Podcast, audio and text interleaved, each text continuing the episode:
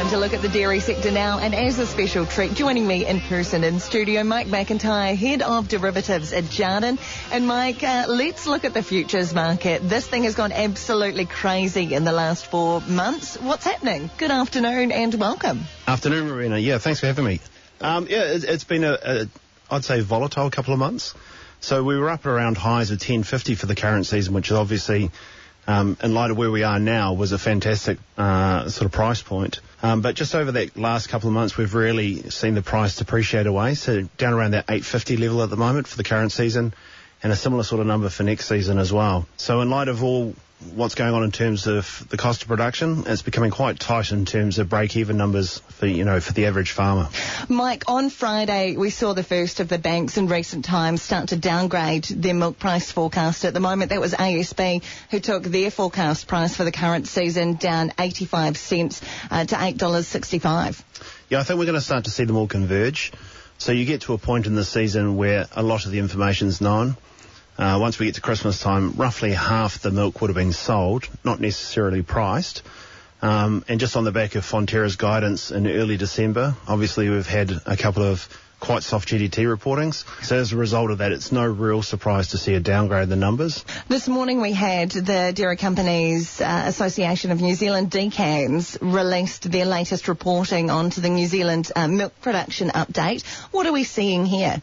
The numbers are up today for December, so up 0.6 in terms of solids. We're still well down for the season. I think it's 2.6, 2.5%. I guess what we're seeing is we're lapping some pretty weak periods from the previous year. We've had a couple of really tough seasons production-wise.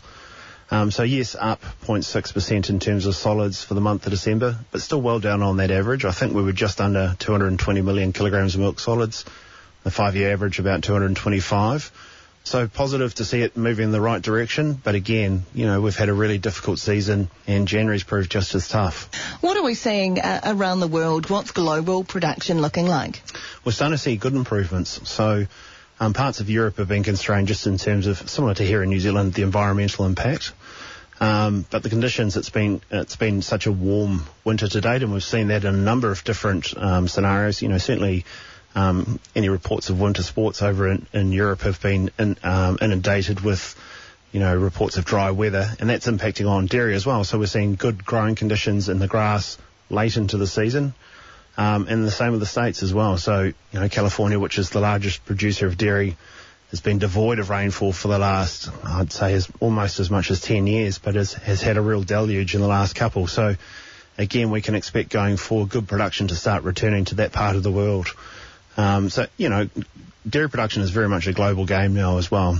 We're not all as constrained as what we were previously with tariffs and non-tariff barriers. So it's important here in New Zealand to have a good idea what's going on in the rest of the world. Mike McIntyre is joining me in studio, Head of Derivatives at Jarden. Mike, what are you seeing in terms of debt levels out there in the dairy sector at the moment?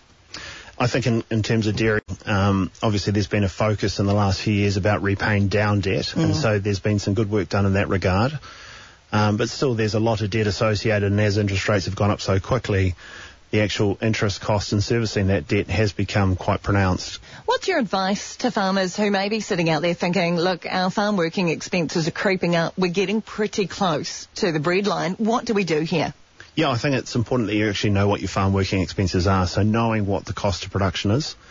So in the past, it was very much grow it or make it and the world will come, but that's certainly not the case now. And so it's important as an individual farmer that you know what your break-even is, and then knowing what the tools are to being able to, maintain your margins as well. I mean, it's not a simple game, obviously, just producing the product in the first place, but then being able to manage the finances as well. It's a whole different kettle of fish. It's almost daunting, I imagine, for people entering the industry now for the first time, because you've got to do so many figures on so many different scenarios because it's been so volatile. Yeah, I mean, it just keeps on getting more and more complex, and I think that's something that we've heard back from the sector on many occasions the last 5 to 10 years. But I think it's important in terms of being able to produce a quality product that, you've got that whole grass-to-glass aspect, and then knowing the whole provenance of the product as well. So I think...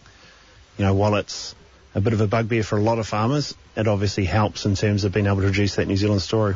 Mike McIntyre, Head of Derivatives at Jarden, really appreciate your time. Lovely to see you in person in the studio. Thanks so much for wandering over. Nice to see you as well, Rowena.